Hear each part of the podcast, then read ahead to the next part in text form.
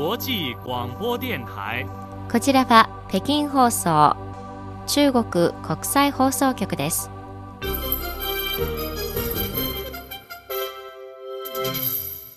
こんばんは。じゅうにがつさんじゅうにち金曜日。今日の北京は晴れ、最高気温はさんど、最低気温が氷点下はちどです。それでは北京からのニュースをお伝えしましょう。まず主な項目です。習近平国家主席は北京時間さんじゅういちにちごごしちじにチャイナメディアグループとインターネットを通じて新年の挨拶をします。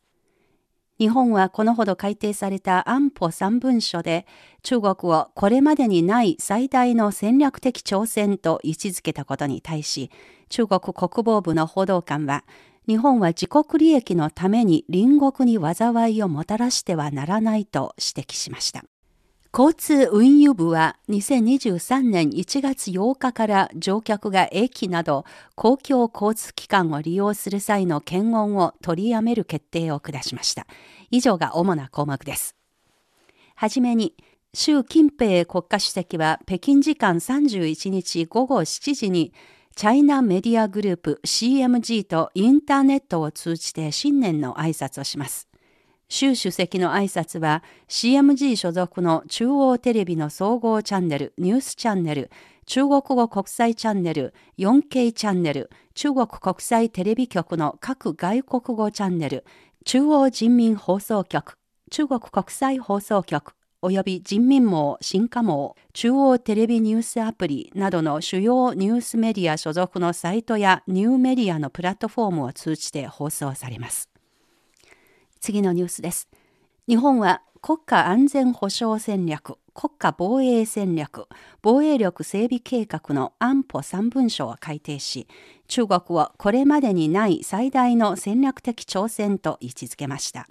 文書には、日本が敵国のミサイル発射基地を攻撃する反撃能力の保有が明記されており、防衛費の拡充、台湾問題などについての記載もあるということです。一部のアナリストは、これは第二次世界大戦後の日本の安全保障政策の大きな転換を意味するとの見方を示しています。これに対し国防部の譚克非報道官は、日本側は自らの利益のために隣国に災いをもたらし、隣国を敵に回すというかつての道を再び歩んではならないと指摘しました。交通運輸部のにじゅうくにちの発表によりますと、にせんにじゅうさんねんいちがつようかから乗客が駅など公共交通機関を利用する際の検温を取りやめることになりました。一方で、駅構内や列車内でのマスクの着用や手指消毒を呼びかけています。通知によりますと、従業員個々人の保護を強化するとともに、交通運輸サービスの第一線で働く従業員に対する定期的な ピーシーアール 検査の実施を取りやめることも決定しました。一方で、従業員の健康モニタリングや症状管理の実施などを求めています。また、作業中はマスクを着用し、手指の衛生管理を徹底し、発熱などの症状がある場合は速やかに報告し、必要に応じて抗原検査や ピーシーアール 検査を実施するとともに、地域の貿易指導機関に対して交通運輸部門に対する感染症対策物資の供給と作業員のワクチン接種を優先的に行うよう積極的に推進することも求めています。通知では、さらに輸送の組織化とサービスの強化を求めています。駅・道路のサービスエリア、輸送手段の日常的な公衆衛生管理を十分に行うと同時に、コロナ流行期間中は、職場や旅客の利用する場所では、原則としていちにちいっかい以上の消毒、いちにちにかい以上の換気を行い、休日には消毒・換気の頻度を適切に増加させることや、医療・生活および石炭や食料などの重点物資の輸送サービスを保障することも求めています。お聞きの放送は北京放送、中国国際放送局の日本語放送です。ただいま北京からニュースをお伝えしています。ニュースを続けます。国務院共同予防抑制メカニズムの医療物資保障チームはにじゅうくにち午後、オンラインで発表会を行い、医療物資の供給状況について説明を行いました。それによりますと、工業情報科部、交通運輸部などの部門がさまざまな措置を講じ、重点医療物資の生産能力の増強や抗原検査試薬、ワクチンなどの重点医療物資の供給拡大を確保しています。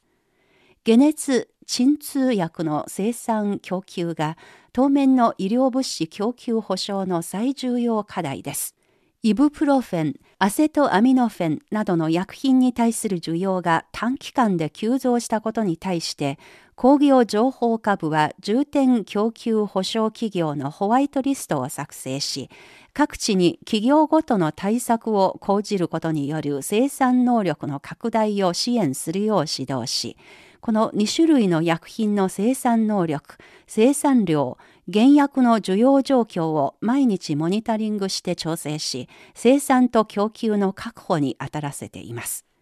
にじゅうはちにち現在、各地から重点地域に対し、省をまたいで届けたイブプロンフェンはいちおくななせんよんひゃくまんじょう、アセトアミノフェンはろくせんまんじょう、抗原検査試薬はごおくごせんひゃくまんにんぶんに上っています。また エヌきゅうじゅうご マスクの生産調整企業数もじゅうにがつ初めのごじゅっしゃからごひゃくしゃ余りに拡大し、企業のいちにちあたりの生産能力はいちおくきゅうせんまんこを超え、十分な量の供給を保障できるということです。財政部の劉昆部長がにじゅうくにちに明らかにしたところによりますと、来年中国はいつつの面で引き続き積極的な財政政策を実施していくということです。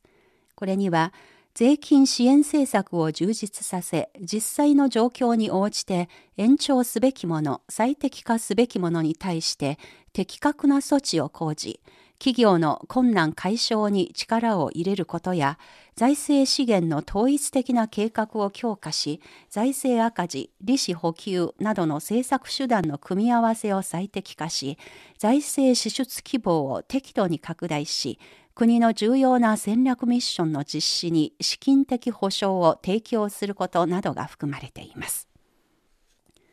雅老港両河口混合式揚水発電プロジェクトがにじゅうくにち、中国南西部の四川省甘孜チベット族自治州雅光県で着工しました。四川省のだいじゅうよじごか年計画において推進に注力する重点プロジェクトであり、四川省初の揚水発電プロジェクトでもあり、完成後には世界最大の混合式揚水発電施設になります。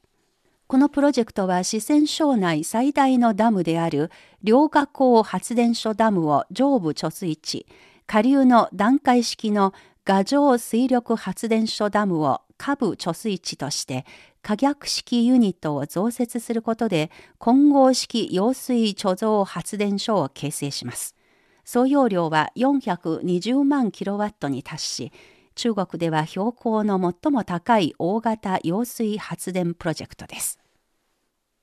おしまいに、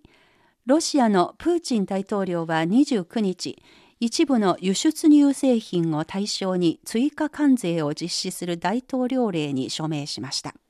このことにより、ロシアの反制裁措置としての特別経済措置リストが拡大されることになりました。ロシア政府の公式ウェブサイトによりますと、今回の大統領令はさんがつようかの大統領令を修正したもので、ロシアの一部の輸出入製品を対象に追加関税を実施する条項を盛り込んでいます。また、タス通信によりますと、新しい反制裁措置は発表の日からにせんにじゅうさんねんまつまで有効ということです。この時間のニュースを小燕がお伝えしました。